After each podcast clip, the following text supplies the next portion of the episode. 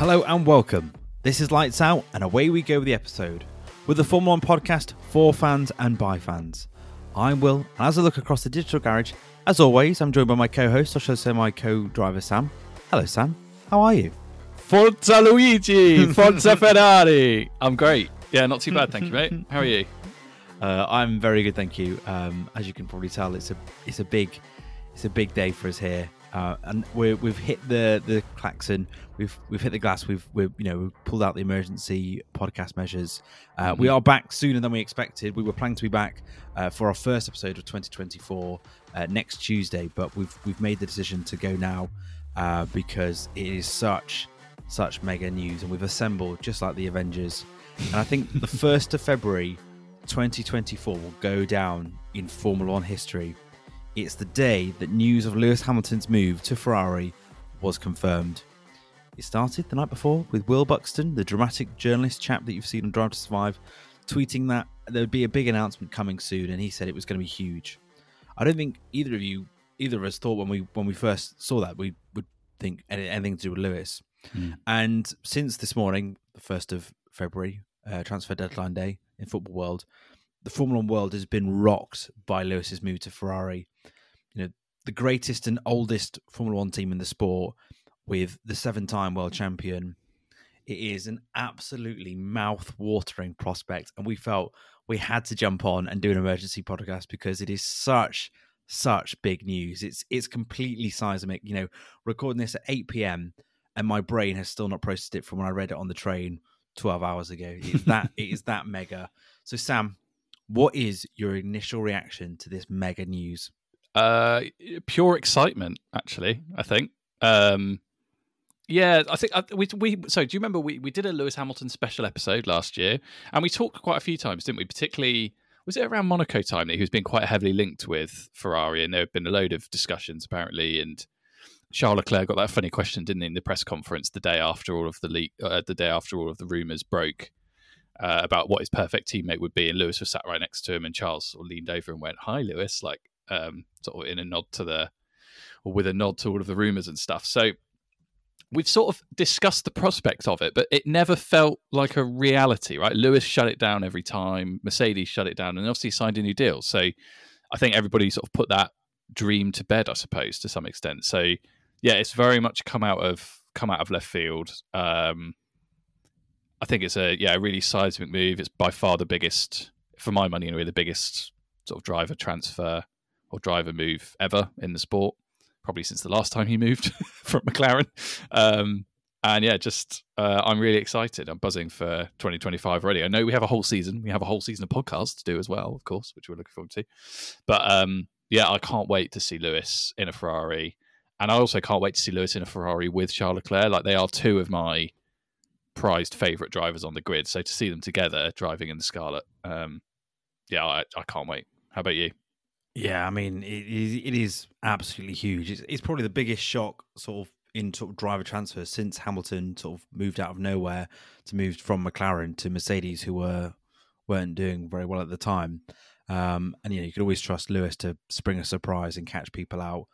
Um, know, on the sort of you know big moves or what what you know what what's it like? you know, you and I were exchanging a few ideas earlier of what what the equivalent like, and you know, in sort of in footballing terms, you came up with quite a good one about Figo when he moved from Barcelona to Real Madrid, sort of moving from one rival to another, and how seismic that was. But also, I was thinking, you know, the scale and the impact it had, sort of when Ronaldo was returning to United, that felt like a major event, or when Messi was uh, leaving Barcelona. And, and if you're not a footballing fan, um, I was talking about it to uh, my partner earlier, and she made the comparison. She's like, "It'd be like when Geri Halliwell left the Spice Girls, but you know, rather than just leaving the Spice Girls, she decides to go and join Destiny's Child." Whilst the Spice Girls still have one more album to record, like it, it's, the, it's that sort of scale. It's, it's it's hard to compare the scale of what it is of a legend like Lewis moving from Mercedes, a team he's been so incredibly successful with, to Ferrari, the most historic, special team in Formula One. Yeah, absolutely. I mean, yeah, the only other one I could think of was was um, in a sort of similar stratosphere, I suppose, would be somebody like Michael Jordan moving when he was at when he was at Yeah. Chicago. That kind of because he is iconic. Yeah, he is by far the biggest name in the sport. Some would say he's probably bigger than the sport, um, which brings its problems for him, definitely. But um, yeah, it's absolutely mega and and kind of. I don't want to say it was necessary for the sport, but it felt like after because we had quite. I mean, we, plan to talk about this next week, but a lot of contract extensions for existing drivers and team lineups looked like they were going to be pretty static for the next year or two. Certainly, the bigger teams, Max isn't going anywhere. Uh, Charlotte signed a new deal with Ferrari, of course. There were lots of discussions about signing a new deal. I wonder what he's feeling right now. Uh, and uh, Lando signing a new deal with McLaren as well. So a lot of the kind of top talent in the sport looked like they were going to stay exactly where they were. So it looks, yeah, it looked to me like the driving lineups was going to were going to be a bit static, even with the prospect of a big silly season this summer. Um, so yeah, I think it's kind of it's kind of exciting for the sport. Um, I think it's, it's, it's it is interesting timing, isn't it? Because you don't normally get this like right before a season. You've now got uh, a driver yeah. driving for a team he knows he's leaving for a whole yeah. year. I think I think that's one of the reasons why there's such a big shock factor is because we weren't we were not expecting driver transfers for this next season before this current season has even started. Like it's the timing I think that has caused such a big shock. If this had come in the middle of summer, I think it still would have been huge, but it's caught a lot of people by surprise. Yeah, and he, obviously he's not even sat in the W15 yet, probably. So yeah, a lot of drivers tend to make these moves after they've had a chance to suss out whether their current team are, are up to it or moving in the direction that they want. Um, and and I think as well, probably from a Ferrari perspective, they probably said to Lewis, "This is this is it, really. Like if you ever want to drive for Ferrari, now's the time. Because if you don't, hmm. uh, Sainz will sign to a new deal, lock him in for another couple of years, and that'll be it. You know, Lewis will finish finish at Mercedes in the next two to three years and retire. So probably, I say, you know, not not with any guarantees, given Alonso still going. But um, yeah, I think they probably did give him that that option, I suppose, and just said that if you if you want to drive Ferrari, now's the time. And it's kind of a perfect match, isn't it? I mean, I, I know you know, for, for Mercedes has been synonymous with Hamilton and vice versa for a long, long time now. But they are the two biggest brands in the sport, I think, Ferrari and Hamilton. Putting those two things together is really exciting. Um, and yeah, it is. It is an like they are an iconic team. Everybody's, you know, I say everybody, not everybody's desperate to see Ferrari back at the top, but a lot of us are. Um, and I think their chances have only been improved by signing what who you and I is, agree is the best driver of all time, um, and really has a, a, a well a well established track record of improving teams, particularly yeah. and improving cars. So yeah, definitely, and also he's he's been at the right place at the right time and ended up winning championships. So this could be an inspired choice. I think what we'll cover off, we'll, we we have got a few questions to cover from the first half, mm-hmm. and then in the second half we'll talk about how on earth Mercedes replace an eight, uh, a seven-time. I almost said eight-time world champion. He should be an eight-time. You, you, can, yeah. a, a, seven-time world champion. Um, so, so I think let's let's dig a bit deeper into why why do we think he's moving? I mean, my first sort of question to you, Sam, is: Do you think it's the last two years and maybe the current direction of Mercedes? Do you think that's a sort of lacking confidence? He's voted with his feet. Do you think that's why he's he's pulled the trigger, or do you think do you think that's a factor? I think I think it's definitely a factor. Whether it's the most important one, I'm, I'm less sure because I sort of I know we probably shouldn't, but I did sort of take him at his word last year when he said when he signed his new deal and said, "Look, I want to win the eighth with Mercedes. I feel like we're moving in the right direction. I'm being listened to. Car development's changing for 2024, and you know we'll see. We'll find out in what 13 days what that looks like, probably. Um, but with all of that being said, uh, it it, it must have been hard the last couple of years driving in the first instance a car that was actively trying to break his back and in the second instance driving a car that was incredibly unpredictable hauling it up the grid to finish sort of third in the championship behind the two red bulls when everybody agrees there's no way that mercedes was the second quickest car for, for any of the season really. Um, i think yeah it's definitely a factor but for my money I think Ferrari it's more about Ferrari than it is about Mercedes, and I think that's probably why um, Toto and Mercedes will deal with it quite well. I think if they felt like Lewis had just decided he didn't have any faith in Mercedes anymore, it would be slightly different. But I think Lewis has always been quite open about his affection for Ferrari. Um, he's obviously really good friends with Sebastian Vettel. He made a similar move not you know not not not too long ago now, and drove for Ferrari. And yeah, I think everybody would have known that like if it was going to happen, it's got it's going to happen sort of nowish. Yeah. Um, and he's obviously made that decision and wants to wants to go and drive for the the Tifosi. But just on that, if Mercedes had had two really successful years instead of the years they've currently had, do you think he would even consider leaving, or do you think it's it's kind of it's added to the reason? You know, there's an attraction to Ferrari, but also Mercedes haven't really given much of a reason to stay. No, if yeah, I agree. If he if he'd won another couple and he was on nine, chasing a tenth world title, fine. You know, maybe you would stay at the team you've been at all this time and try and win the tenth. I think Lewis, he still obviously has that drive to win. He still obviously has that drive to win championships. I don't know what Ferrari have said to him about their plans for the next couple of years and also for the new regs in 2026. Maybe he's been convinced by that prospect and thinks he's going to win another championship there. That's quite possible. And in fact, it's probably quite likely, knowing, well, not knowing Lewis, but knowing his drive to win. But equally, uh, driving Ferrari is special, regardless of whether or not they win championships. And, you know, fingers crossed he goes there and wins races at least, because it would be a real shame if he moved to Ferrari and suffered in a really rubbish car for a couple of years. Let's hope that doesn't happen. But um, I think it's more about uh, the prestige. And every great driver at some point has wanted to or has gone on to drive for Ferrari. And he's joining a pretty exclusive club there. Yeah. Um, so yeah, I think it's more about yeah, it's more about that than than necessarily being a massive downer on Mercedes. Um, this season will probably answer that question won't it? I mean, if they really struggle again this year, everybody's going to be looking at Lewis saying, "Yep, good call, my friend." Yeah, yeah, um, we'll see. I mean, you, you're on the Ferrari point. I think it's a really sort of romantic ending to his Formula One career, really, to start at the team where he grew up and they took him as a kid, to then move to, you know, make an inspired call to move to uh, Mercedes, uh, you know, a massive manufacturer, and then go to the most historic team in the sport. Um, you know, it's I think someone put it very well. It's sort of it's the biggest dangling carrot in Formula One. So it's hmm. very it's very very hard uh, to turn down. I think, and you know, there's always been flirting with it in the past.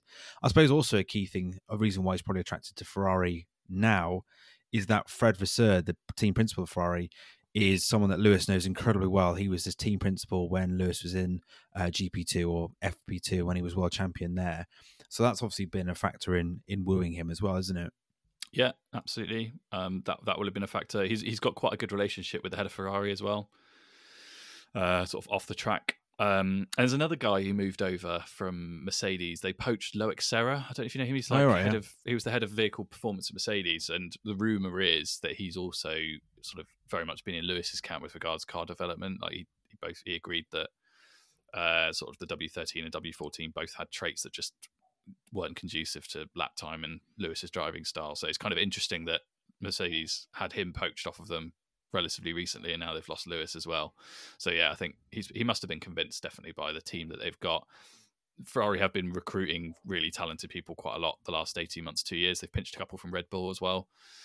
Um, so yes, yeah, I think he's walking into a an ideal environment, and and also don't don't underestimate the relationship he's got with Charles Leclerc. Like they all they have always seemed to get on really well, and I think they're yeah. kind of kindred spirits. They're both quite quiet, uh, very chilled individuals. I think they're both obviously highly competitive racing drivers, but I think there's a I don't know there's a similarity of approach to some extent. Yeah. You can see him doing quite well in the Ferrari because to design it to what how he would like it it's not too far away from his current style. Whereas, you know, if he was going to work in the Red Bull tomorrow, yeah. he'd find that really difficult because it's the complete opposite style to how he likes to drive a car. Yep. Um, so I think that's a good point as well. Like you say, it's not like he's going into being Verstappen's teammate. I think him and Leclerc is, you know, it's a it's a mouth watering prospect. We can come on to that in a bit later as well. I suppose one of the other reasons why Lewis is going, he doesn't need the money.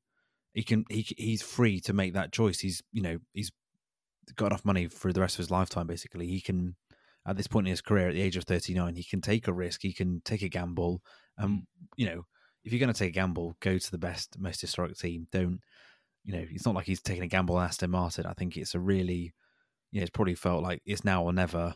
And like you say, I think Ferrari probably said that to him as well. like, come on, now let's let's make it happen. We've always meant to be together, and it's um, it's it's fascinating. You you touched on it there a minute ago about what does this mean for 2024. I mean, that car launch on the 14th of uh, February with Lewis and Mercedes, that's going to be horrendous. Awkward. It's going to be it's going to be so awkward. Like it's going to be like announcing like announcing like spending Valentine's Day with your ex girlfriend or ex boyfriend publicly in front of everyone. Like it's it's going to be such a story. I think I think you're right. I think I think you know Mercedes and Toto Wolff aren't idiots. I don't think they'll come across as really sour grapes. I think they'll respect that it's Lewis's call. He had that option in his contract to to leave, and he's he's exercised it. So I think they'll be mature about it. But you know, it's still not going to be a smooth car launch, is it? Really, because that's going to be that is going to be the topic of conversation. Is is the W15 a mess? And is this the reason why Lewis is leaving? That's that's going to be the the main like thing on everyone's lips at that car launch, isn't it? Yeah, but, it, but yes, it will. But but also, so I mean, what are Mercedes' expectations really? I mean, we're going to talk a bit about this in future podcasts, aren't we? And sort of what we expect from them this season and what they expect from themselves. But essentially, they're in it to build a championship winning car and win world mm. championships. So, from Lewis's perspective, this season goes one of two ways. Either he has a great last hurrah with Mercedes, wins the eighth, rides off into the sunset, kind of Ferrari shaped sunset, um, and goes and does something he's always dreamt of doing, having sort of fulfilled the, I guess, fulfilled the expectations of Mercedes this season. And on the other hand, if he doesn't win the championship, largely can probably consider the season a bit of a failure, and maybe the car wasn't up to scratch, and he suddenly looks like you know, obviously we'll see how Ferrari perform as well this season. Looks like maybe it could be a good decision from a performance perspective too. So it's it's sort of win. I don't want to say win-win, but it feels a little mm. bit win-win for Lewis. I mean, it may well be awkward at points for sure, and car development uh, and setup's going to be really interesting this year. I mean, Toto is so competitive. I can't see a situation in which they would actively make it more difficult for Lewis to win races by no. favouring George, no. because Lewis probably is by far and away their, their best chance at winning a championship this year. But if it looks like the car isn't going to be a championship contender and either Red Bull run off into the distance or it's going to be a Red Bull Ferrari battle this season, fingers crossed it's not Red Bull run off into the distance, of course. Um, it may well be they start, you know, thinking about George as the number one driver next year and that changing things from a development perspective and that potentially not favouring Lewis. I don't know that All of those are sort of up in the air factors to some extent, but I think from Lewis's perspective, having endured the last couple of years as he has, maybe he's not too bothered about that prospect. You know, like if he wins the eighth, great. If not, as I say, he's got Ferrari to look forward to in 25.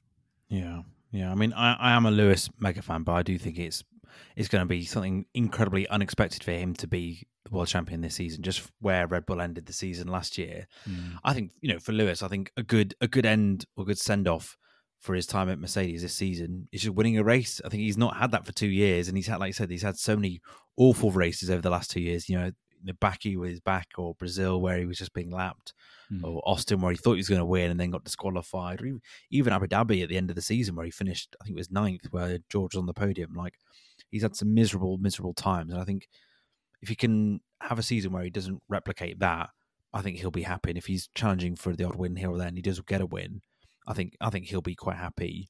I suppose one of the things that will be interesting, I think you make that's a good point about development, is if this card is not very good, any public comment by him negatively about the car is going to be so scrutinized and be so hyped up. And I think he's going to have to be very careful about what he says about the car because the level of scrutiny now with him leaving is is added. I think really, whereas you know it's obviously been a big story in the past, but I think it could be even bigger this season if uh, if he starts complaining about the car. Mm. Yeah, no, you're right. He will have to be very careful about that. I'm sure Mercedes will have some very clear instructions in place for that kind of thing.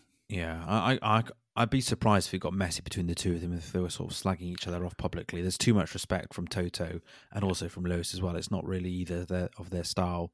I can't see them burning the bridge with each other. I, think that would be that would be quite quite bizarre. I think.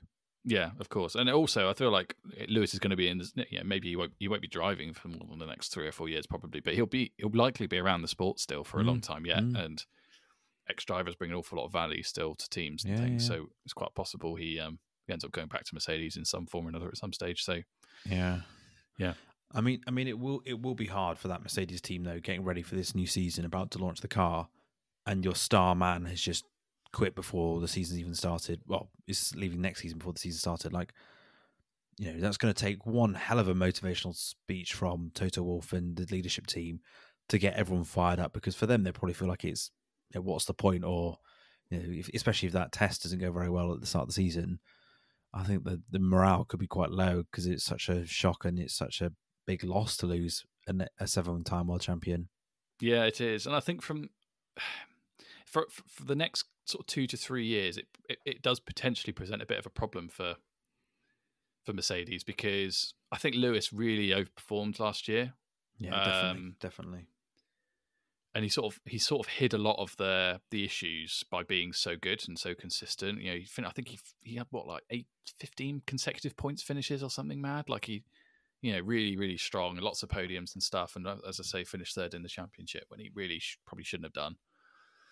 Um, and you look at the lineups for now for 2025. Obviously, Red Bull have got Max Verstappen. Ferrari are going to have two really fantastic, like championship contender drivers in Lewis Hamilton and Charles Leclerc which we're obviously very excited about. Mercedes are going to retain George Russell, who we both agree is a really good driver, but is he championship challenger no. potential yet? No. Probably not. And then you look at McLaren, who've got both drivers signed up long term now. Lando and Oscar yeah. Piastri are both fantastic. I think they're in the, definitely in the same league as George Russell, maybe ahead potentially. I don't know. In Lando's case, we'll see.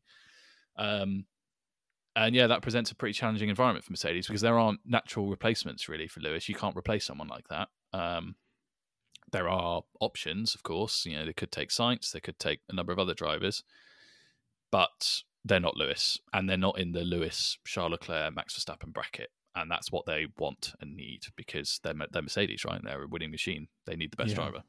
I think added to that as well, you're not like Lewis has covered a lot of the problems, and that's been to the team's benefit because they've outperformed and they've scored loads of points. But let let's say the W15 is not a good car and they've got issues with the car. And then the W16 is the same, the W17 is car, and you've got two drivers that aren't at that level.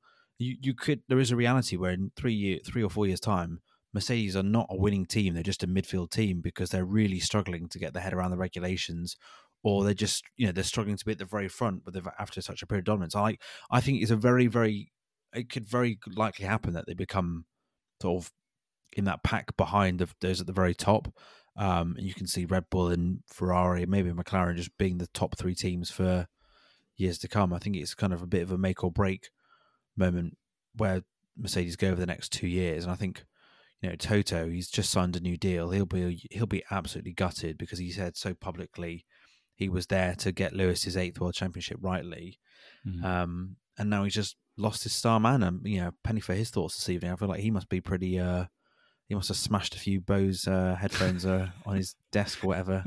a very um, expensive uh, habit to have that one. They're quite yeah, spendy those headphones, aren't they? They are. I mean, it's still an iconic moment, but you know, for my money, Toto seems like an inspiring chap.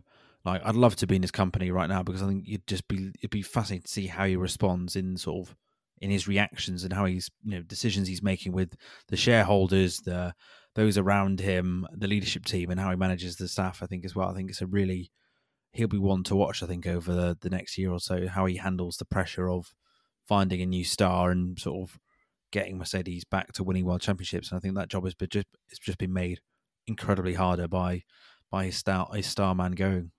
Yeah, absolutely. I mean, it, what I would say is it's an enormous opportunity for George Russell now. You know, he'll oh, be number huge. number one in that team. He is very well he, respected, well regarded on the grid. He's a quick yeah. driver. He's just got to make that step now.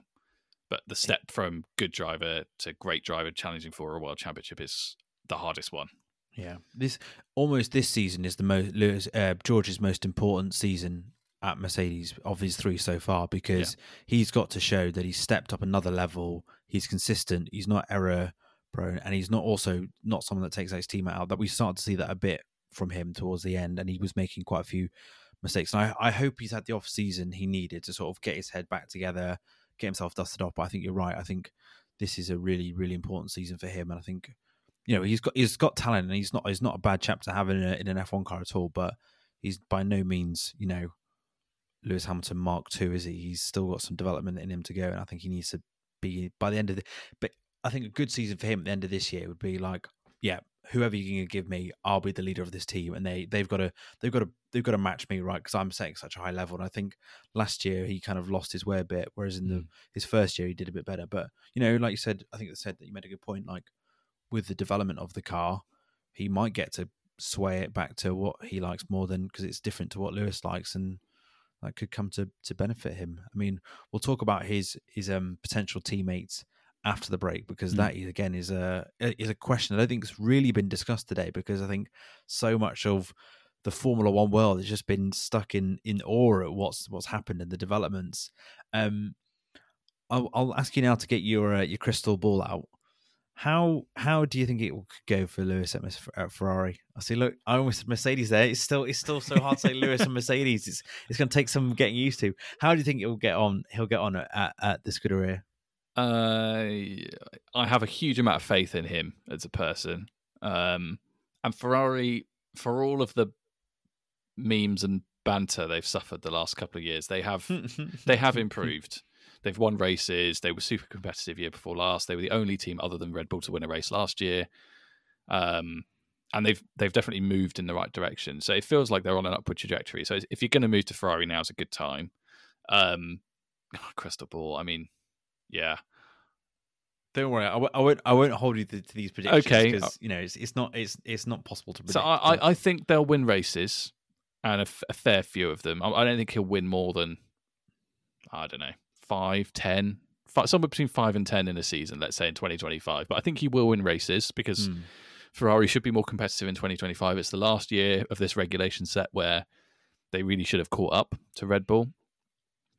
Um, I think he'll beat Charles Leclerc over the course of the season, Ooh. but I think it'll be closer than he's had it with George last year. Um, yeah, I I think it will go well, but it's hard. It's really hard to see any. Sorry, I know we're getting really into like uh, initial prediction territory, but it's really hard to see anybody other than Red Bull winning a championship at the moment. yeah. So no, I, don't disagree with you. I don't. I think with you. races races definitely championship feels like a bit of a long shot, but you never know. He's brilliant. Ferrari could pull pull a masterclass out of the bag, put a great package package together. Um, I did see some really funny stuff on like Twitter. Obviously, it's just been fantastic value today, uh, and in between various meetings with work and stuff, it's been quite fun to look at what's um, been discussed. But my, one of my favourites was um, it was Lewis Hamilton going from hearing Bono say "Lewis, it's hammer time" to hearing "We are checking" on the team radio. Such an iconic radio, and you know exactly from what team and who's doing that when they when you just say those three words. Yeah, really tickled me that did. But um, yeah, I'm gonna get I'm gonna go out there and say I think it will go well. I think it will prove successful. Whether or not it's enough for Lewis to win another championship, I'm less confident. How about you? What do you think? Yeah, I mean, for me, I feel like this season is Red Bulls to lose, right? So then next season, I'd hope by that point the gap between Red Bull and the competition is much tighter, and because they know so much more about the regulations. So I'm hoping, like you say, next year, his first season in Scuderia in Ferrari, like you know, he can just get, he can just, he can just you know get up to speed, win a few races, and then set himself a good platform for 2026 when the en- when the engine regulations change. And I think, you know, Lewis has got a sixth sense sometimes about judging when to move before a regulation change. He did that with McLaren and leaving for Mercedes. I feel like he must have been shown or told something to think that, oh, you know, this is not a not a bad step to go and move to them for 2026. And so, you know, if he if he, if he can be in position for 2026 where Ferrari come out the strongest, um, I think I think that'd be great. And I think you know, I, you know, I'd, I'd absolutely love that. Uh, obviously, be in his forties though. I know, I know, and that well, crazy to that think. that was that was something I was going to come on to in a minute. His age. Um, on, Charles, I I think they will get on well with each other. I think they'll fight so hard against each other. I think the battling between the two of them, like we've seen Charles really go up against um uh, against Max and really hand it to Max sometimes. So I don't. I mean, I don't think we've seen Charles and Lewis fight too often. I'd have to go look through YouTube clips to go and to find that. Nothing springs to mind. I suppose for Charles though, he's done it before. He's he's beaten a multiple world time champion in as a teammate at Ferrari. Like he knows that, and he will have been in the team for several years. Mhm. He may have got a bit complacent. I I'm not sure, uh, but you know what a what a challenge for him to come in and and face you know turn up to work and your, and your new teammate is Lewis. Like I think Charles will be so fired up, and I think they are such a such a strong pairing. I think you know, I'll, I'll say it now. I think I, I'd be shocked if there's a stronger lineup on the grid in that season. I think that is the probably the best two you could get.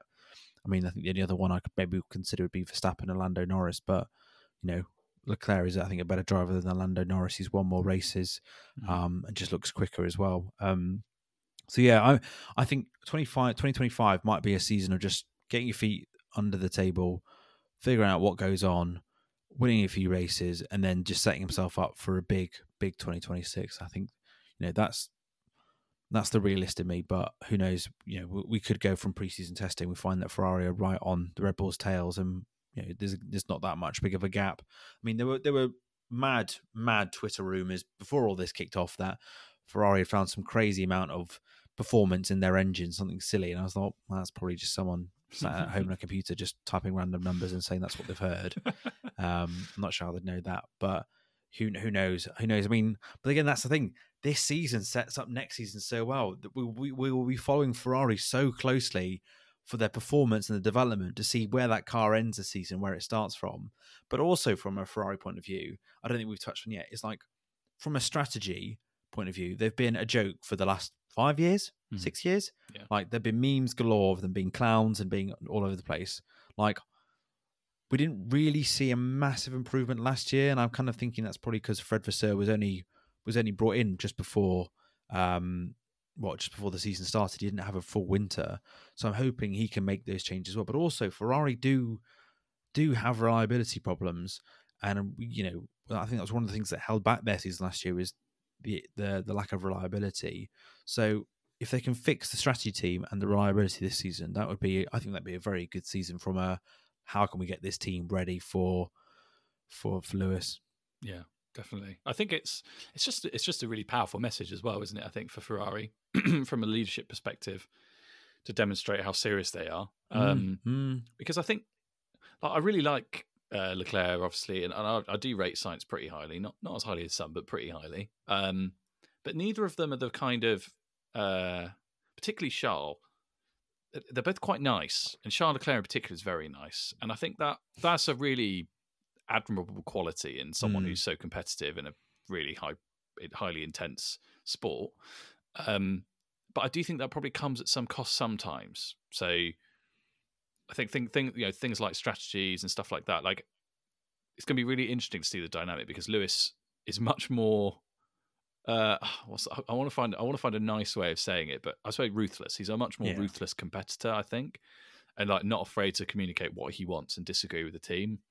Um, that's going to be a really interesting dynamic, I think, and and maybe something that Charles will potentially learn from him a little bit as well. I think that's the other thing for Charles thinking about this in in his shoes.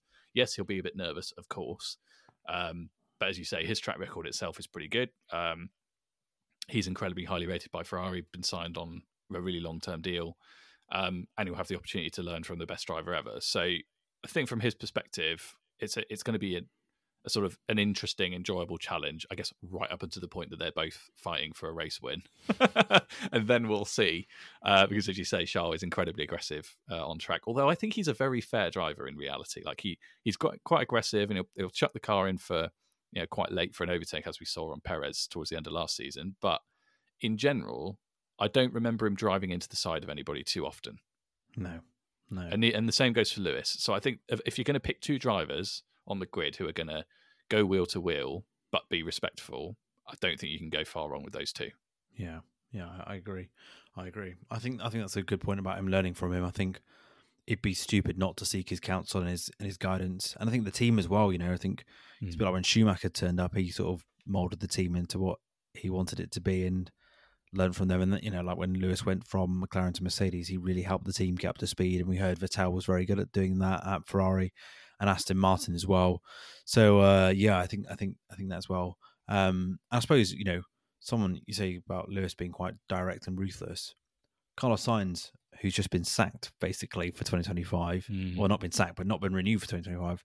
Um, like he was quite good at doing that, telling Ferrari, "No, this is the strategy we're doing," or "No, this is what I'm doing." Um, so it'll be interesting to see what what those dynamics are. Um, but yeah, please, please do not make us sit through rogue Ferrari strategy calls when you've got two amazing drivers. I think that will literally drive Formula One fans. I think all Formula One fans round the bend. I don't think there's the only people that will be laughing at that and enjoying that would be Christian Horner and uh, Jos Verstappen. I think everyone else would find that quite frustrating because you know ultimately, right? For Formula One as a sport, this is a great thing to have your star man move across to uh, the most historic team. And I think for the sport, it kind of needs it needs a happy ending, right? It needs it to go well. And you know, has has the script kind of been written already? You know, are we going to see Lewis winning his eight at Ferrari, beating Schumacher's record? You know, because obviously equal at the moment uh, at Ferrari. And I, I someone else was saying, Uh, I mean, this is this is just people just getting excited on Twitter saying like, Adrian Newey said he's always want he always needs a, he only needs a reason to move to Ferrari.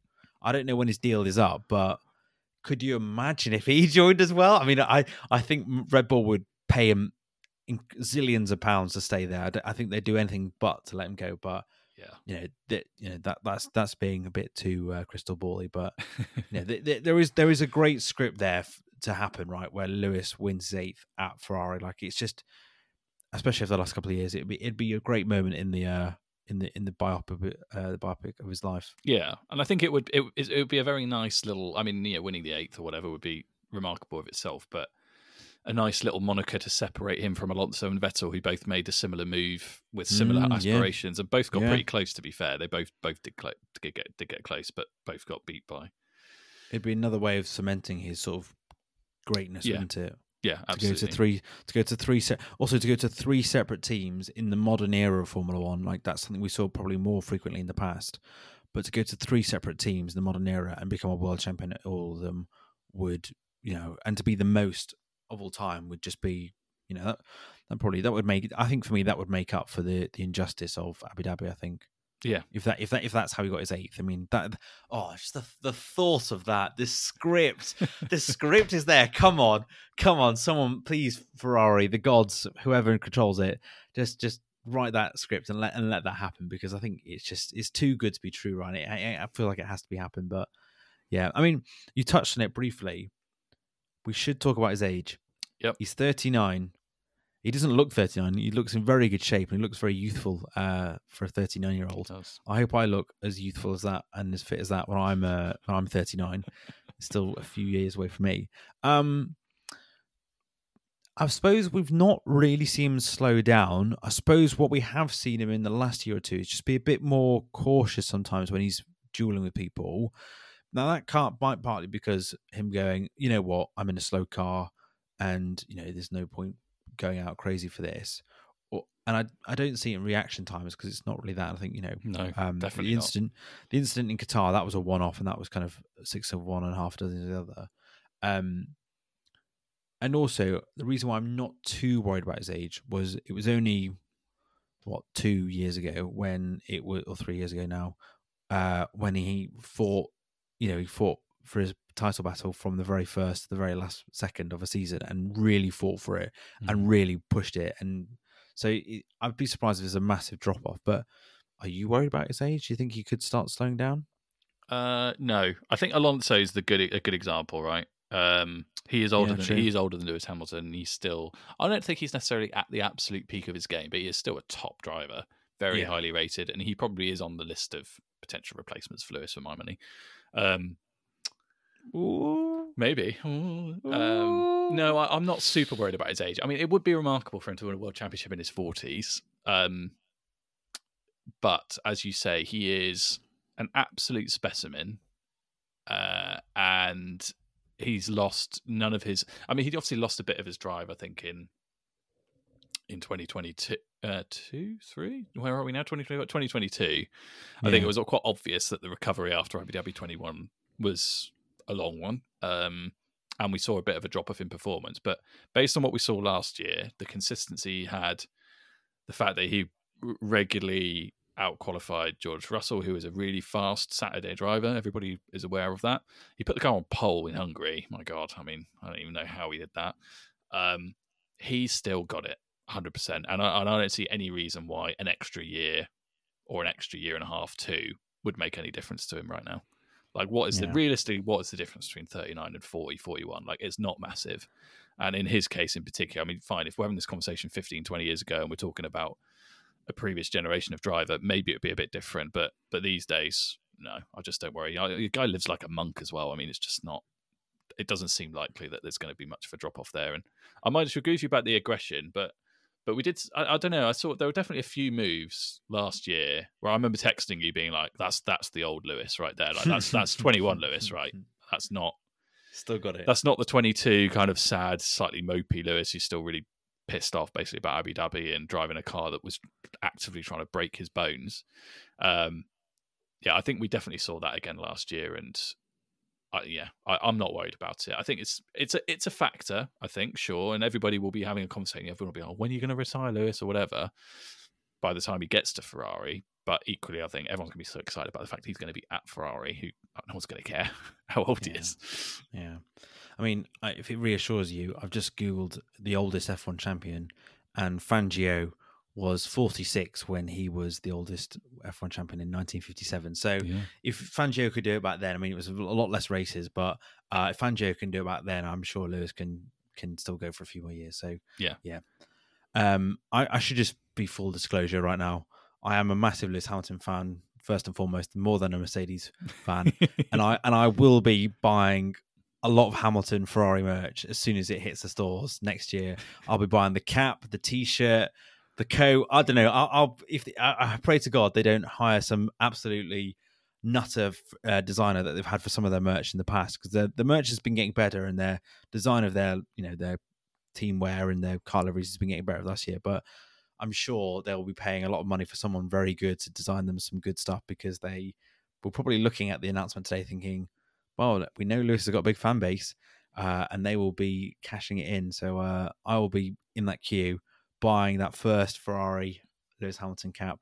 Mm. Uh, I'll have to find somewhere. I'll have to find somewhere for my Mercedes stash. Maybe I could put that in a nice memory box or something to put that put that the bed. I've got the I've got the McLaren stuff from a kid when I was younger at home, but yeah. Yeah, very good. No, this has come at an interesting time for me because I've been looking at. So you know, like, like last season, I'm quite attached to Oscar Piastri as a driver. I, I Mm. really like him, and I will definitely follow him over the next. Uh, But you're but you're allergic to pa- papayas. is what I am allergic to papaya, as you well know. Um, but I, I like McLaren. I've got a soft spot for them as a team, and I've had a soft spot for Ferrari for a long time, and I do really like Charles Leclerc as well. So this is now that like this has gone to another level. Now I've gone from sort of Mm. oh I've got a bit of a soft spot for Ferrari. I'd like to see them back near the top again, and you know being desperate to see Oscar Piastri win races and do well and stuff over the next like decade. To I'm all in on 2025 now. I'm quite excited for the season to see how it goes, of course, but.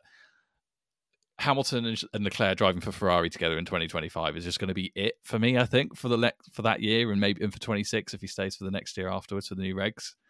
It's hard to imagine I'm going to give a flying, you know, what's it about any other driver or any other team while we're living through that little period. So I'm just readying Yeah. myself for that obsession.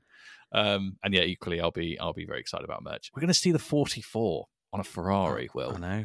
Unless, unless he wins the world championship this year, then we will see a red one. Uh, we'll see a one on the. Uh, does he take the Ferrari. one? Does he? T- I don't. he's not in the past. He's not. He's done it sometimes in the past, but he's not. He didn't do it for the last couple of uh, Yeah. world championships. But I feel like he will want to rip that number off Max Verstappen's car if he wins it this year. I think he's got um, to switch to the yellow helmet as well. I think a yellow helmet on in that Ferrari will pop. Oh yes, a return back to the yellow helmet, a tribute to Senna as well. Mm. Oh yeah, yeah. I think because the neon goes quite well with um with with the Mercedes at the moment. But yeah, oh the yellow helmet. I've not even thought about that. Mm.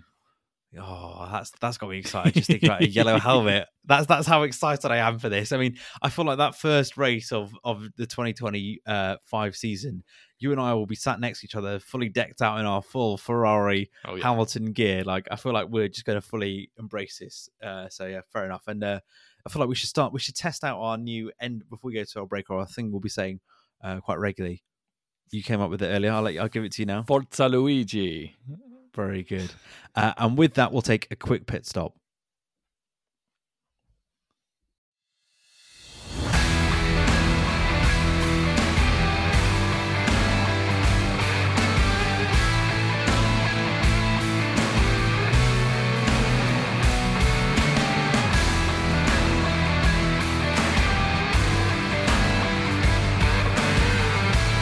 Hello, welcome back from the break. Hope you had a jolly old time. Now, first time we discussed all things Lewis moving to Ferrari, what it means for this year, what it means for his time in Ferrari, and our initial reaction to it. Now let's talk about what it means for one man in particular, but also for the man that's going to fill the seat next to Lewis, uh, next to George Russell at Mercedes. So Mhm. let's start with uh, one man that's been caught up in all this, Carlos Sainz. How do you think he'll be feeling right now? It's an innocent bystander. Yeah. Hmm. Uh, I of, of everyone this is going to affect, I think it's probably going to impact him the most negatively. Not just because he's lost his seat at Ferrari. I mean, he may well get the seat at Mercedes. I think he would be a very safe pair of hands to give the drive to. So, you you know maybe he'll make that trade and he'll be happy to do so. He's driven for plenty of teams in Formula One already. Why not add another one to the list? Um, but um, it's more that he's got to endure 12 months now, or well, 10 months of Lewis Hamilton Ferrari mania, uh, and every you know little mistake or anything like that is going to be under the microscope for him. Um, and if I really hope we don't, but if we end up in a situation where the season goes like the last one did, and let's say for argument's sake, Max Verstappen wins in Bahrain by 30 seconds, we're going to find conversations very quickly move on to, oh, exciting for 2025 and for Hamilton to be at Ferrari. And yeah, it's a long time to be driving for a team when everybody's just talking about the guys coming in to replace you. Um, Yeah. So that could be quite tough for him. But he seems like a pretty tough guy. He's very robust, I think. And he is of, of himself a very good driver. So I don't know. I wouldn't be super worried, but I think, yeah, it's going to be quite a tough year for him. Yeah, definitely, definitely. I think, um, you know, for him, he wouldn't have wanted his Ferrari dream to have ended like this. I Mm. think he would have wanted it to be on his terms, whereas kind of the decision's kind of been taken out of his hand. And I know, I know he was negotiating a new contract with them, but I think he wanted a longer deal than what they were willing. And there were rumors, there were rumors um, coming out in this last year. I think that that Audi were keen to tap up, you know, as they've just taken over Sauber or Stake, whatever they're called now. Um, and I think his team came out and said, yeah, no, he's not interested in that at all. He's very much keen to sort of be at Ferrari for a long time. And for that decision to be taken away from him when he's actually done a pretty good job, really. He had a, yeah, I think he had a very good year last year. Like he, he was the only one that wasn't a Red Bull to win a race, and that was from him alone in his skill. Like we, t- how much did we praise him in that episode about his sort of Yeah. his Sainz masterclass. So I think he's I think he's a really um sort he'll be sought after. I think I think there'll be a lot of teams be interested in him. Um, but I think he'll be it'll be hard for him to to get over the fact that the decision's been taken for him by them getting someone in better than him, um, which I think he'll find quite tough. I mean, I did see a quite a funny meme of someone saying uh Sainz would just be like crashing into loads of cars like as it is that be his 2024 which i don't i don't see him as well but i think Sainz will be the kind of guy that uses this to fuel him and he will just be very very fired up to let his talking be shown on the track Yeah. and that's and he'll use that to advertise himself to top teams and yeah i think he'll feel gutted i think it'll be hard for him as well especially the trajectory he was on but you know he he he, he was at Red Bull. He left. He went to Renault. Was okay there, and then McLaren was a real star there, and then that obviously got him his seat at um, Ferrari. Like you could see him going to Mercedes or dropping a bit further down and be, being, you know, still doing really well there. I don't I don't see it being breaking him and it being the end of it. It's not it's not like Vettel where Vettel was kind of a bit broken by the time he went to uh, to Aston Martin. I think he will still be a real real talent. Um, do you do you think do you think Toto Wolff will just do a straight swap? Do you think that'll be where they initially think, or do you think they're likely to go elsewhere? How you know, just if you're Toto Wolff, what's what the pros and cons for Carlos Sainz? Um, I suppose the pros are he's a relatively safe pair of hands. He's a well experienced Grand Prix driver. He's won races now. And I think he'd be quite a good partner for Russell, probably. Yeah. Um, Yeah, the the downsides he's not Lewis. He's not probably not realistically close to a kind of Lewis category championship winning driver. He's very good, but I just don't I just don't see him in that top bracket. Um not yet anyway. And that is probably what Mercedes should be targeting, but as I say there aren't there just aren't many available at all if any. So maybe Sainz is is the best option for them for a couple of years and until they can find another another world beater maybe and someone someone else becomes available or George develops into that driver, you know, it's it's quite possible he does. So yeah, I think there are a lot of there are a lot of things to weigh up there for Toto. Um, if it was me, I'd probably do it. Um, it's between him and a couple of others. I think he's probably the safest bet, realistically, driving for a top team. He's also got experience driving for a top team, right? He's been at Ferrari a little while. He's driven for McLaren as well. It's not like you'd be pl- plucking Been someone from Bull as well. yeah. You're not pl- you're not plucking someone from like Williams after a couple of years and Yeah, popping them in the Mercedes, sort of similar to how they did with George Russell. If anything, it's probably a safer move for them than than when they you know took Russell off of Williams. So, albeit Russell got a bit of a cameo, didn't he, driving the Mercedes at uh, what race was that? I can't remember. Bahrain. Bahrain, yeah, he should have won it, didn't he? Yeah. Actually, never mind. Um, yes, I think it's going to be a tough year for him, but as you say, I think he'll be very driven. Um, he's quite a, I think he's quite a feisty kind of fiery character. I think he'll use it to energize him, and yeah, I'm pretty confident he'll get a good seat, sort of regardless of what happens. But it would make a lot of sense for them to just do a swap. Yeah, and if and if you're if you're Toto Wolff, is the is the criteria for Lewis's replacement? Who is the best driver I can get, or do you think it's well? Let me see. Let me see where George is at. Let me see what level George is at. Is George our new star man, and we get someone to bring up? Like I think I think for him that probably has to be the question: is do we just go out for the best person that's available, or do we just get someone that will fit in the team culture, or do we do we use that second seat to bring someone up that's going to be you know that's undervalued or underappreciated that's actually real star quality like i'm sure those you know for me those seem to be like the three sort of questions he'll be sort of trying to answer in in, in deciding who who replaces hamilton? Yeah it's a, a lot depends on george doesn't it? I think if they've got a huge amount of faith in george and they can build the team around him in exactly the same way they have lewis Hmm. this last eight nine years um maybe they will think that they can i don't want to say settle but maybe they they will think getting a driver that isn't sort of a guaranteed winner or a likely guaranteed winner is probably okay.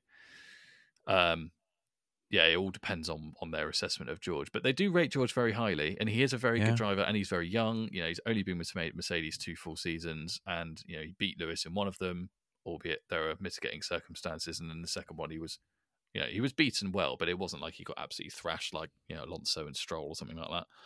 Um, so yeah, I, I don't know. A lot, a lot depends on how they rate George, and and I think of the drivers that are seemingly likely to be available, Sainz is probably the best one. They could take Yeah. Albon. Uh, I'd say they're relatively close, but I still have sights. I think ahead of Albon personally. yeah. What, what do you think about them? Those two. yeah um well just on that i think on the george one Mm. Like I think, you know, I think you're right. They they've always rated George because they would never have put him into the seat in the first place, right? They've obviously had a development plan for him, this or that. But it's whether him being, you know, the leader at this point now is too early in his career. Now, did they think they were going to get two more years out of Lewis, and then that'd be the time that George would be fully developed and ready to go to be the main guy? Like he's still very young. Um, so I think, yeah, it's interesting to see. I think it's a big season for George really to to show what level he's at to Toto.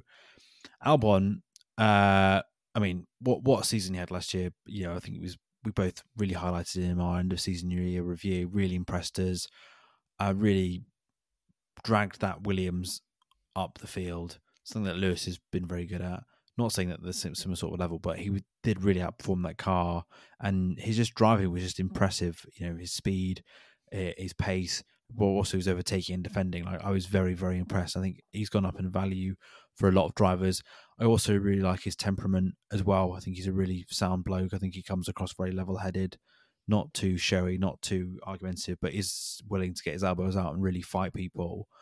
Um, and I think as well the experience that he had at Red Bull, he's massively learned from, and I think he would really relish the opportunity to step up another level and, and be one of the top teams. Um, yeah, I think I think he'd be quite a safe bet, but I think it'd be, hard to pick between him and Sainz. I think Sainz has just got a bit more of an edge because he's a bit more ready to go to be in a top team, whereas you know that's kind of a bit slightly untested really with Albon because Albon didn't really get a fair crack of the whip at Red Bull. Um, so yeah, I, I, I could see I could see either way. Really, I think they're both. Um, I think those two are probably the front runners in, in my opinion. I think those would be the two I'd be looking at the closest. And originally, I suppose a name that has been thrown out as well, and I, I, I really don't believe this. This is just complete Twitter nonsense. People saying Toto's already been in contact with Fernando Alonso's management team. Like, no, he's not. Look, no, Toto Wolff has not been. The first thing he's done is not picking up the phone to Fernando Alonso's management when he's trying to before this is even breaking. That's just people just trying to grab headlines. Like, if Toto has done that, then he needs to go and see someone because that's not logical. It's your first step to go pick up the phone to a 42 year old's management team that's burned and crashed at every team he's been at. Like, I feel like yes, him and George are getting well, but I feel like Alonso is such a bad decision for that Mercedes seat. Like, t- t- am I am I wrong? Do you, do you, or do you see the, are there are there pros of him going? He's not. to- He's not just a forty-two-year-old Grand Prix winner. Well, he is he's a the Lizard Killer. I thought you were going to say two-time world champion. he also happens to be a two-time world champion, but primarily, and certainly for us on this podcast, he is the lizard killer. And for, for for context for new listeners, you may remember this at Singapore at free practice.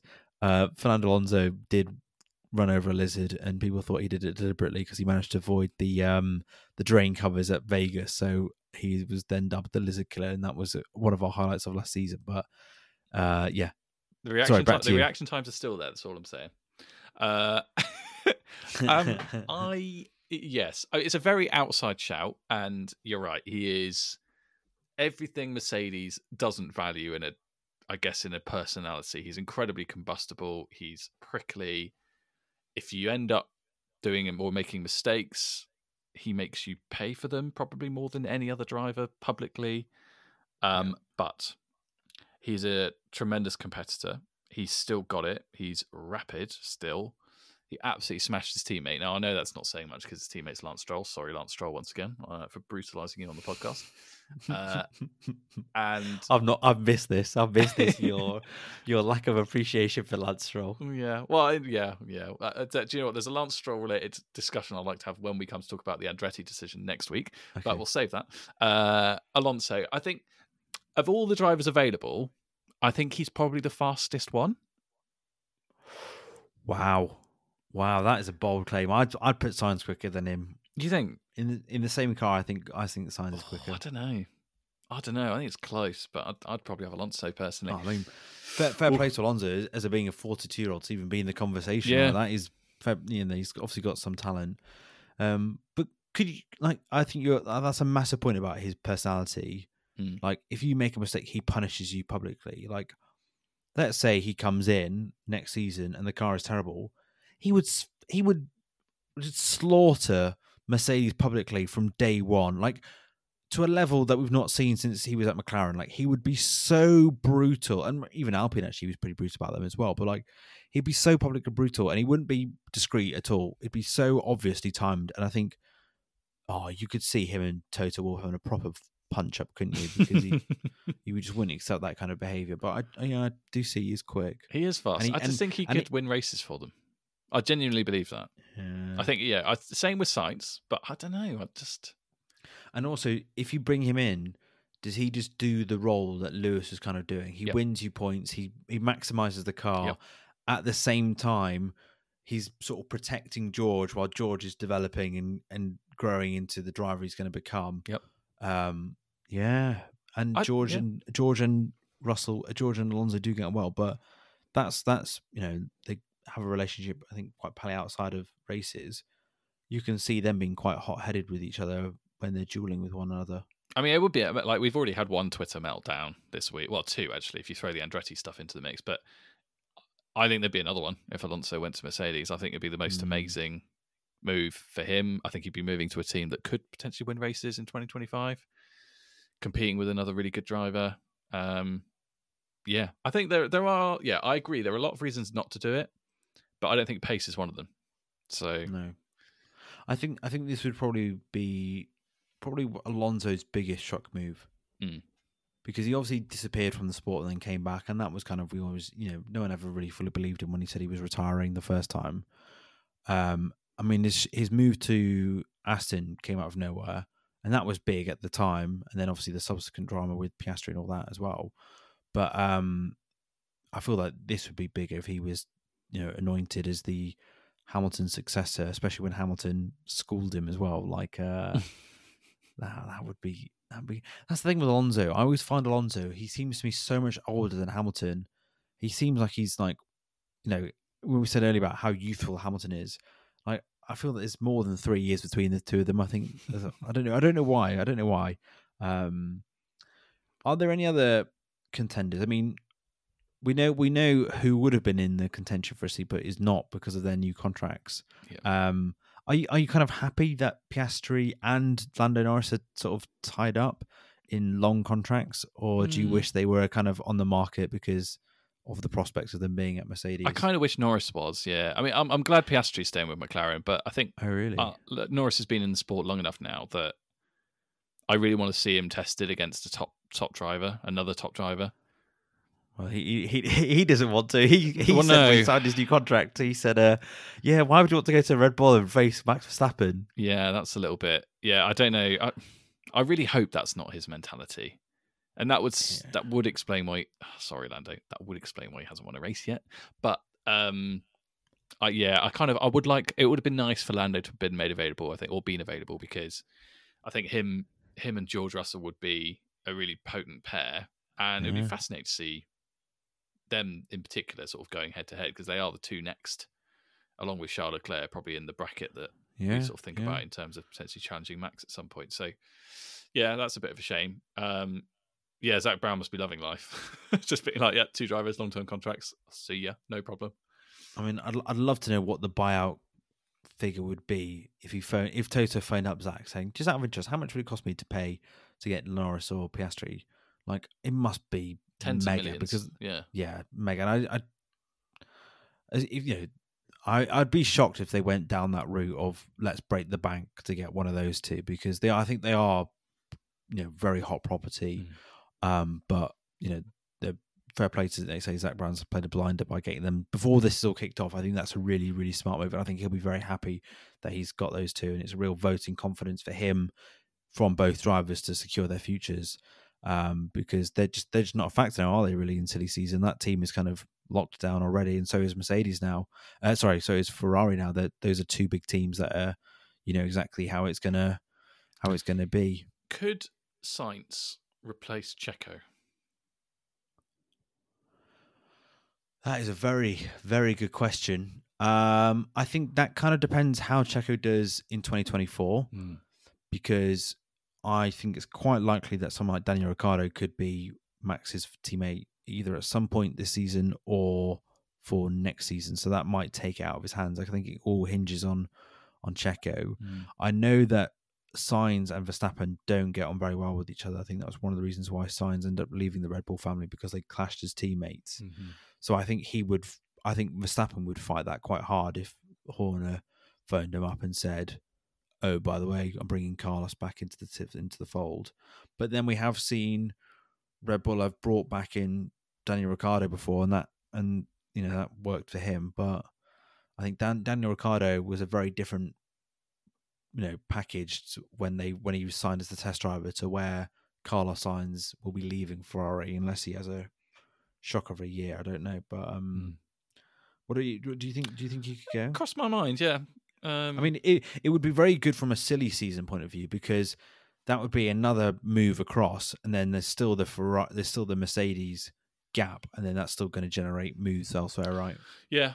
Um, the only reason that it crossed my mind is obviously Sainz is well known to the Red Bull organization. I think it was relatively Mm. well rated before we moved on. Um, I agree with you about the Max relationship thing, but equally Max is just in a different world now. Like he's he's so much faster and Yeah. dominant and winning races all the time and winning champion, you know, winning three championships in a row. I just don't I just don't think he'd look at Sainz as any kind of a threat, but maybe he'd look at him as a more consistent performer than Checo as kind of a, a rear gunner and a second driver.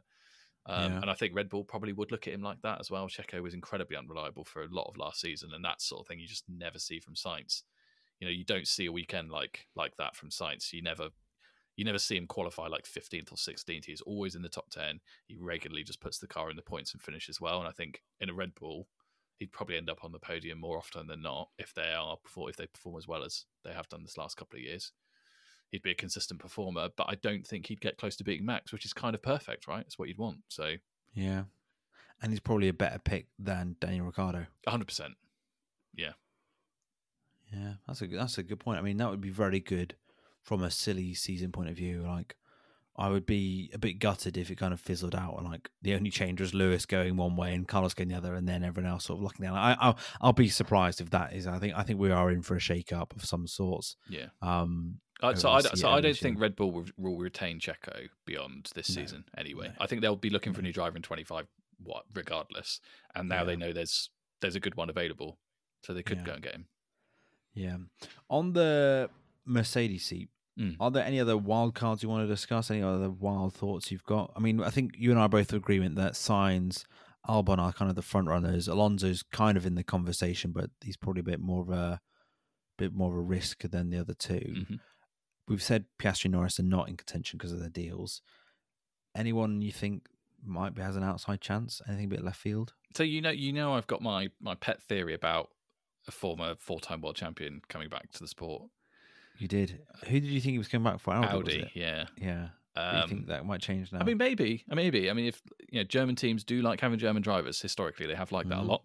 Mm. Um, I know Audi take the Mickey out of Mercedes a lot because they're largely based in the United Kingdom, whereas Audi are based in Germany still. And yeah, maybe that'll swing it. And I don't know. uh, Yeah, Sebastian Vettel, who knows? But so many drivers leave and then come back again. And Lewis did seem convinced he'd return, didn't he? Wasn't he when he retired? So yeah, I do wonder. You know, the pull of the pull of Toto Wolff, um, the prospect of driving for Mercedes, the prospect of potentially challenging for wins. I don't know if Sebastian Vettel's still got that in him potentially, but I don't know. I think it's a it's more likely than some suggestions maybe that are out there. Okay, well, we'll come we'll come on to some other wild suggestions. I mean, I think it's a nice romantic view of Vettel coming back to the sport Mm. and being sort of the savior for Mercedes at that time. I think you're right; he's four world time champion. I think my biggest like reservation about Vettel is the driver that left the sport in those last couple of years was a shell of the driver at his peak, and he is not you know, if you compare him to Sainz, Albon, or Alonso, I'd pick all three of them over him every day of the week for that seat. I just think, especially a year or so out of the sport, like there would be a lot of pressure on him to come straight away and be lightning quick and get it. And I think, I don't know, I think he just lost something, and he, he may have rediscovered that in his time away from Formula One, but you know, he's forty odd now, right? So he's not in the prime of his life. I think that'd be a bit of a backward. That would be a bit of a left field. It is a wild card, but you know, that'd be a very left field kind of. It would almost feel a bit desperate, really. I think there are much better options available, but it is nice romantic, so I'll give you that. Yeah, and, and yeah, he he is. I'm sure he's a very committed beekeeper these days. So maybe maybe that's what's keeping him from the sport. But yeah, I don't know. Why not? One last hurrah, drive for Yeah. Mercedes for a year or two could happen. I've got I've got a very wild card suggestion. hmm Go on. Kim Antonelli. Now, some listeners may have no idea who Kim Antonelli is. He is in the um, Mercedes Young Driver Program, and he has gone straight from Formula Three straight into Formula Two, and people are tipping him for the very top of motorsport. And there have been some people suggesting, like, if he has a good F two year, could could Mercedes take a punt on him and make him George's teammate? Um, I mean, I've I'm going to put up my hands up now. I've never seen Antonelli race. I know limited about him, but he must be very talented to go straight from F3 into F2 without being the world champion. Um, I'm pretty sure he wasn't world champion. Um, but he's gone straight into F2. I think it's a big. This is a big thing, and he's been obviously backed by Mercedes. I mean, I might keep an eye on the F2 uh, standings for the next couple of races just to see how he does. Because if he is the next, you know, he could be like when Charles Leclerc broke onto F2 and he was just incredible and he won it in his first year. Like he could be that level of talent. Like we don't know. I don't know. But could we see Mercedes take a punt on a rookie and do what they did, you know, similar to what McLaren did with Hamilton, put a put a rookie in the in a top team in at a key moment? I I I again I think it's a nice idea, but I just don't see Mercedes taking that risk at this stage when they've just lost. You know, to go from the best to someone completely untested in Formula One, that is massive. Um, what about you? Do you think there's any? Do you think there's any chance Antonelli, or do you think it's it's no chance? I don't. I don't think so. No, I mean you've got to remember when Hamilton was signed, he was like considered a generational talent at the time. Hmm. Um, Maybe, maybe we should do a bit more research on Antonelli and see if he is considered generational. Yeah. I mean, I I know he's spoken in very high regards from people that watch F three and other formulas, but um, I, yeah, I'm not sure there's the same buzz just yet about him as there was Hamilton or yeah, but I think in the same way that like George had to do a stint at Williams, I think we'd Mm, probably it's what we're more likely to see is a Williams driver move up to Mercedes, i.e. Albon, Bottas back, lol. Uh, probably Oh, no. Albon. Um, and then you put Antonelli, and then you put Antonelli Williams. in the in the uh, the the Logan Sargeant seat as it becomes available. Yeah. Do you think um do you think there's a chance that we could see uh Mercedes reserve driver Mr. Mick Schumacher? Could he could he be in for a shout or do you think he- think that, that his days in F1 are, are done? And unless unless his simulators times have been absolutely spellbinding, no. Surely not. But then I think, but then I think if his simulated times were spellbinding, he'd be racing Formula One this season. Yeah. And he's not. He's in world endurance car car uh, car racing Yeah. for Alpine actually. So bit of a left field loan agreement there. But um, it seems incredibly Yeah. unlikely, doesn't it, at this point? yeah, it, it'd be almost a bit desperate. I think if he was like, they'd have to be rebuffed from quite a few other people to go for him, which is it's a shame really because you know there's there's there's an alternative reality out there in the world that Schumacher had a great F1 career and this was the perfect moment for him and he stepped up and you know rep- replicated his dad and won races for Mercedes which his dad wasn't able to do but um yeah I mean Esteban Ocon he's the only other wild card I can think of. He's got a close relationship with Toto Wolff who was his manager is still his manager. I always get confused I forget he used to be he did used to be on the young driver program but I don't know I can't see Ocon Ocon being there I think he's made too many mistakes not pushed on really and he's also not not uh not too not good at escaping penalties as we saw him get three one race twice last season Yeah. um do you do you think he's got a chance or no I mean, I do quite like Ocon, but I'm not.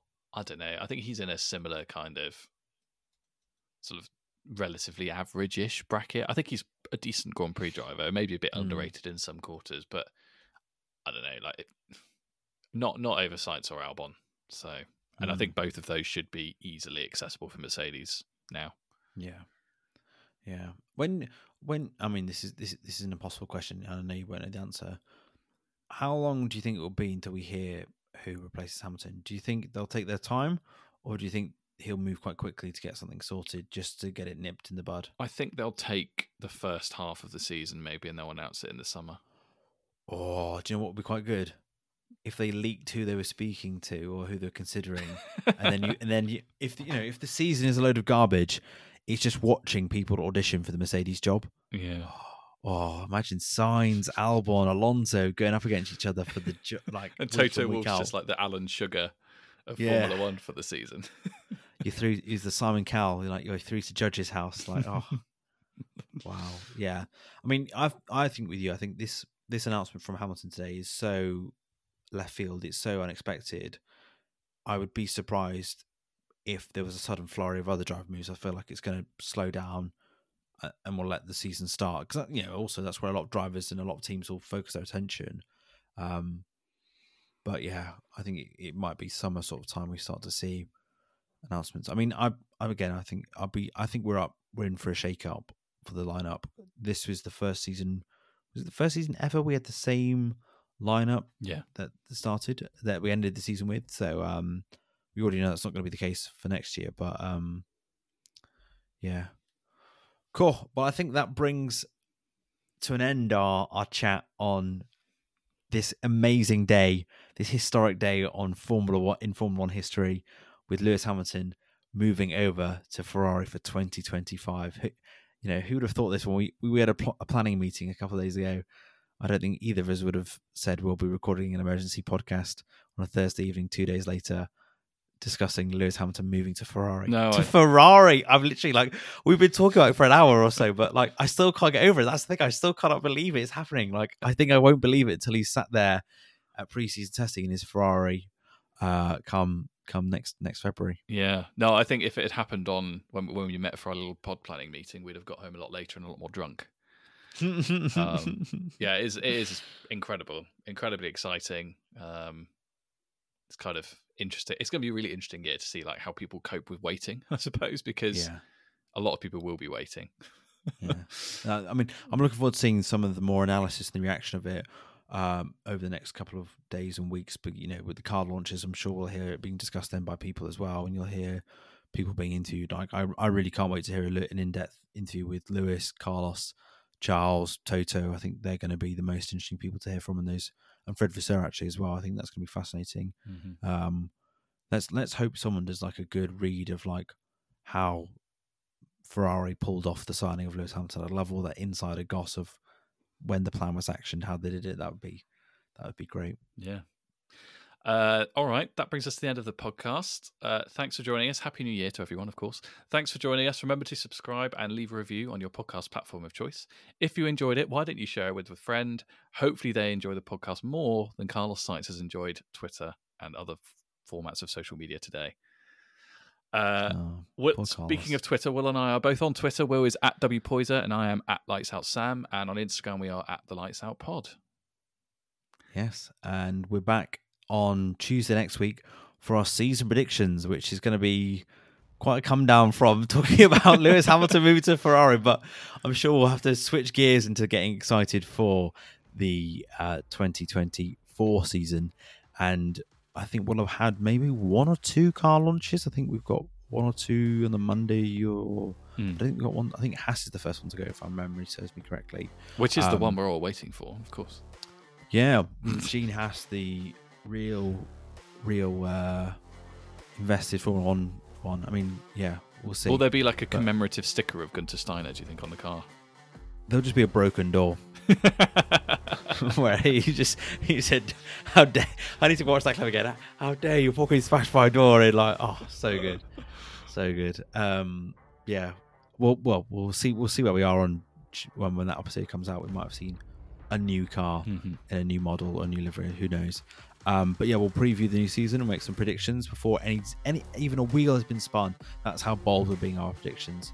And yeah, uh, we hope you've enjoyed this emergency podcast, and we hope you've enjoyed this historic day in Formula One history. Uh, and that's all from us.